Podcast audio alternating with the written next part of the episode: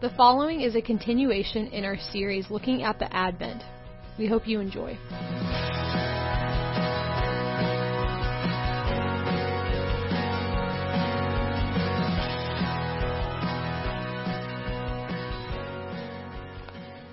Hey, y'all.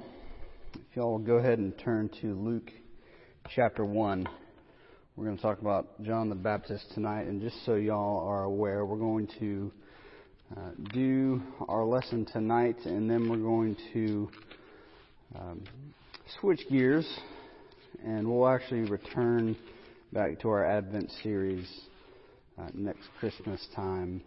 Uh, since it's already January, we can go ahead and jump into our next series and and uh, circle back around to this. So go ahead and turn to Luke chapter 1.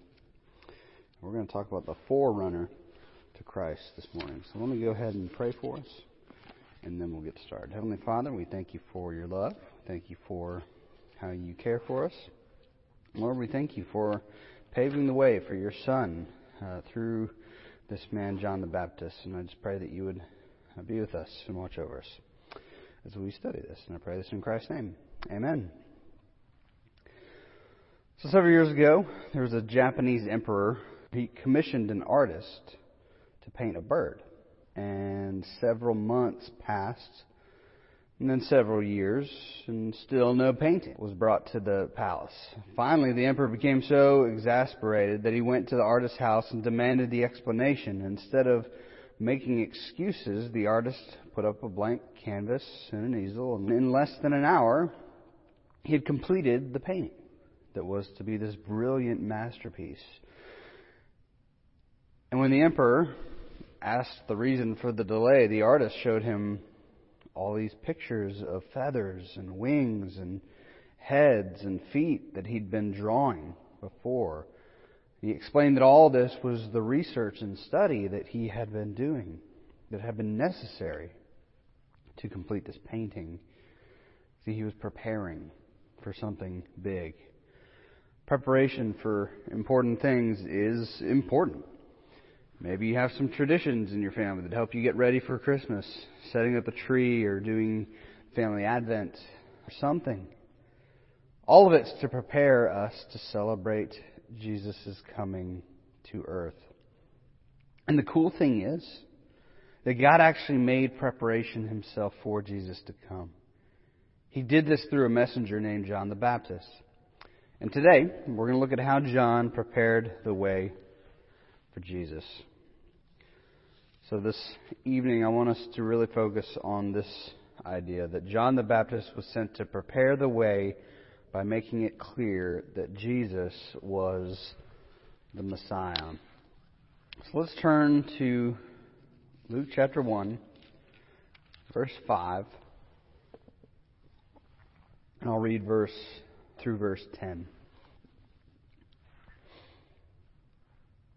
In the days of Herod, king of Judah, there was a priest named Zechariah of the division of Abijah. And he had a wife from the daughters of Aaron, and her name was Elizabeth. And they were both righteous before God, walking blamelessly in all the commandments and statutes of the Lord. But they had no child, because Elizabeth was barren, and both were advanced in years. Now, while he was serving as priest before God, when his division was on duty, according to the custom of the priesthood, he was chosen by lot to enter the temple of the Lord and burn incense. And the whole multitude of people were praying outside at the hour of incense. So we see this priest named Zechariah and his wife Elizabeth. We learn several things about them. We learn that they were righteous. Verse 6 tells us that they were both righteous before God, walking blamelessly in all the commandments and statutes of the Lord. This doesn't mean that they were perfect, but that they loved and trusted the Lord. And when they sinned, they repented. We also learn that they were barren. Zechariah's wife was barren, which means she could not bear children. Barrenness in the ancient world was an incredible personal trial and caused much spiritual discouragement. It often made women feel shamed, although the Lord used barrenness for many of his plans throughout history. But they were faithful and trusted the Lord in the midst of this trial.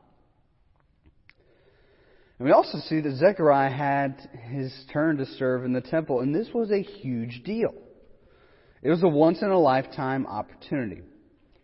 At this time, there were about 20,000 priests who ministered in the temple in Jerusalem. And because there were so many of them, they divided them into 24 groups, and each division served for one week at a time, two times a year.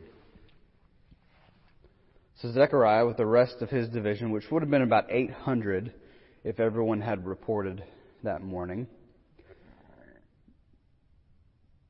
and after the sacrifice, lots were cast to see who would have the highest privilege of offering incense on the altar in the holy place of the temple. And his odds were incredibly low. In fact, it was a 0.001% chance that he would be the one called up but his lot was cast. After being chosen, you could never do this again. It was literally a once in a lifetime opportunity. So he had the smallest chance of getting it, and he got it, and he'll never be able to do it again.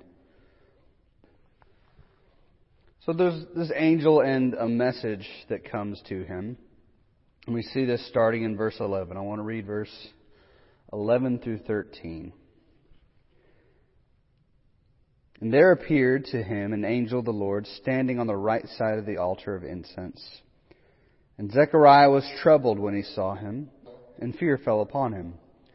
But the angel said to him, Do not be afraid, Zechariah, for your prayer has been heard. And your wife Elizabeth will bear a son, and you shall call his name John. So this angel shows up, and oftentimes, in fact, most of the time in the scriptures, when something big is happening, there's a good chance there's an angel going to be there. Angels show up when something huge is happening in redemptive history, or when something is about to happen in redemptive history. Think about when Adam and Eve were cast out of the garden. There's an angel there. The giving of the law at Sinai, Jesus' birth, temptation, and resurrection. Zechariah's response to this messenger is one of fear, which is very fitting. Uh, we have a very particular view of angels in American society, and the way that the Bible describes angels is very different. And since the death of Malachi,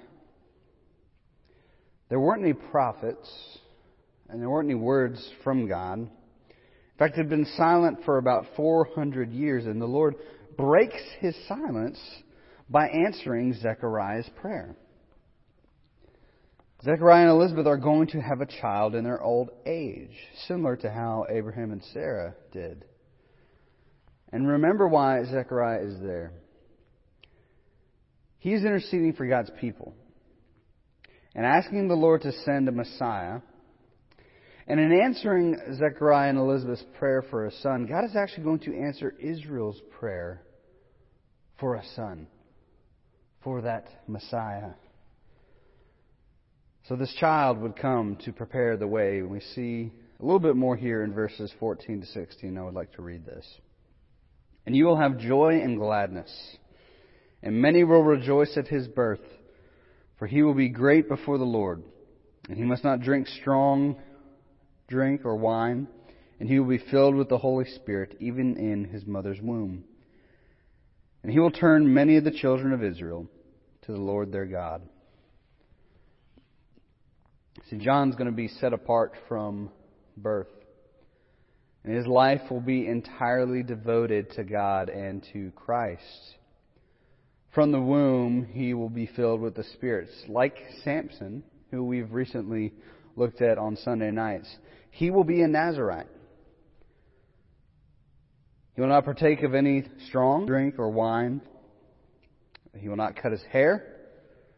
And he won't come into contact with anything that is dead. He's a special servant of the Lord. And similar to Samson, he's going to be God's instrument of judgment and deliverance. He'll be used by God to turn hearts. This whole idea of turning, this is the Old Testament language of repentance. And John the Baptist will lead this great revival of repentance, all for the purpose of pointing people towards someone else, pointing people towards Jesus. In Mark 1 4, it says, John appeared baptizing in the wilderness and proclaiming a baptism of repentance for the forgiveness of sins. You see, he would be the forerunner who prepares the way for Christ. And this angel, Gabriel, in verse 17 says, And he will go before him in the spirit and power of Elijah, and turn the hearts of the fathers to the children, and the disobedient to the wisdom of the just, and make ready the Lord a people prepared for himself. So this angel is connecting John the Baptist to Elijah. If you remember Elijah, was a famous prophet in the Old Testament who sought to turn the hearts of the people back to God. There was this king named Ahab and his wife Jezebel who were leading God's people astray by encouraging idol worship. But God raised up Elijah to bring those people back and prepare them for a new king. And John the Baptist is doing the almost exact same thing, just in a different context. And if you think about what we spent all last semester studying in the minor prophets, the minor prophets ended at Malachi.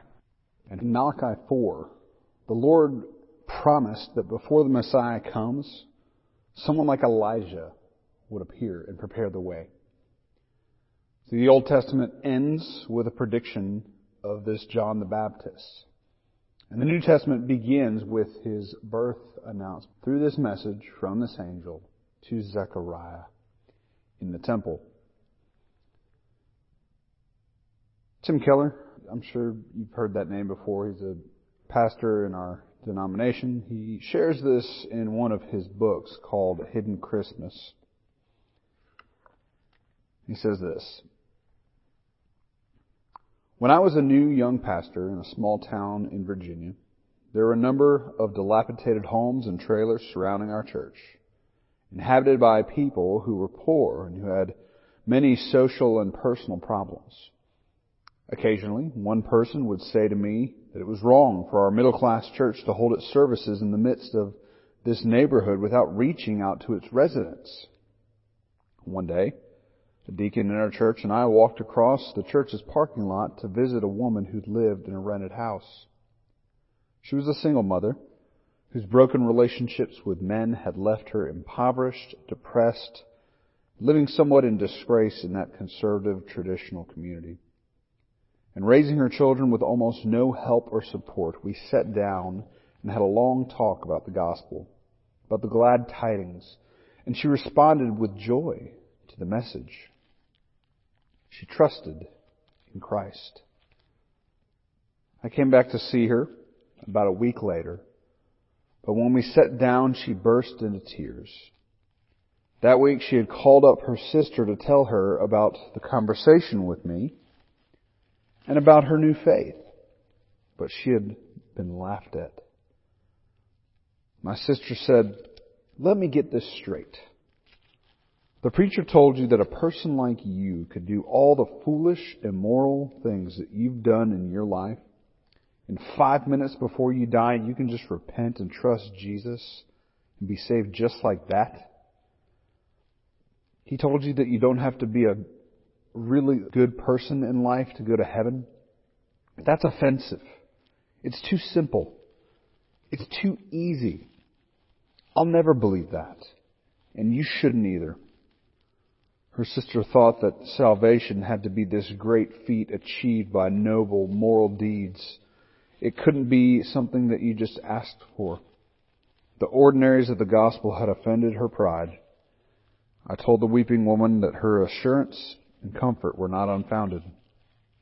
We went to the Bible and studied until she saw clearly that Christ came in weakness and smallness to save not the proud, but those who that admit that they are weak, small, and need a Savior.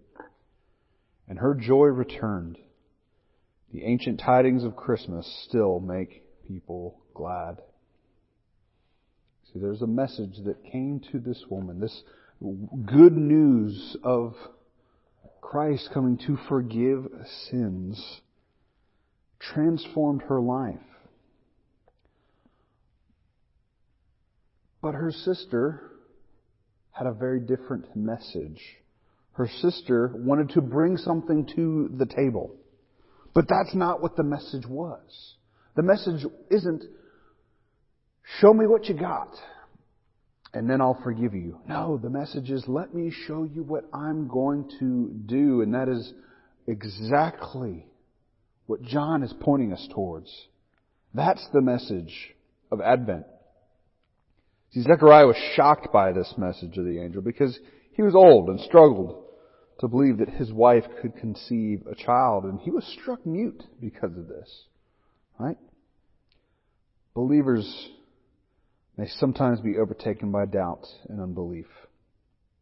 But this message would go forth despite Zechariah's doubt and unbelief because this was a promise that God had made so long ago, and it's the same promise that He gives to you and I that Jesus forgives your sins. And the only thing you need to bring to the table is a repentant heart, saying, Lord, I cannot do this on my own. The good news of Christ's coming is that He comes to forgive sins. It's something that we could never achieve for ourselves. And John the Baptist's job was to point everybody to that message, to that forgiveness of sins that comes through repentance and faith. He pointed everyone to Christ. And though his ministry and office was unique and unrepeatable, we can also follow in his footsteps by pointing people to Christ to find life and salvation. Turn very quickly to Isaiah 40. I just want to end with this because this is a passage that has a very uh, close connection with John the Baptist. It was his role here on this earth. And I want to read verses 1 to 6. It says this, Comfort, comfort my people, says your God. Speak tenderly to Jerusalem and cry to her that her warfare is ended, that her iniquity is pardoned, and she has received from the Lord's hand double for all her sins. A voice cries in the wilderness, prepare a way for the Lord. Make straight in the desert a highway for our God. Every valley shall be lifted up. Every mountain shall be made low. The uneven ground shall become level and the rough places a plain. The glory of the Lord shall be revealed and all flesh together will see it for the mouth of the Lord has spoken. This was what John the Baptist was sent to do. He was sent to raise the valleys, to lower the mountains, to make the rough places a plain. The uneven ground shall become level, all for the purpose of removing any obstacle for anyone to see who Jesus is. And this is a job that we get to do as well. There are people in your life that don't know Christ, or maybe they have a misinformed view of who Jesus is. Our job as believers is to proclaim Jesus for who he is. Not a watered down version, not our own version, but for who he is. We have to make that clear to the world. That is exactly what John was sent to do. And that's what we get to do in our relationships, in our families, with our friends, wherever we are. We are to make plain. We are to make it super clear who Jesus is and what he's done for us. Let's pray. Holy Father, we thank you and we love you and we ask that you would please work in our hearts, Lord. Help us to have this same mission, Lord, of removing any obstacles of faith that people might have. Please help us to always make it clear who our Savior is what is this good news that we have received and how has it changed us? Pray that you would please watch over us. Pray that you would please be with us for the rest of this evening. We pray all this in Christ's holy and wonderful name. Amen. Thank you for tuning in. We hope this has been helpful for you. Please keep an eye out for more audio upcoming from WIM.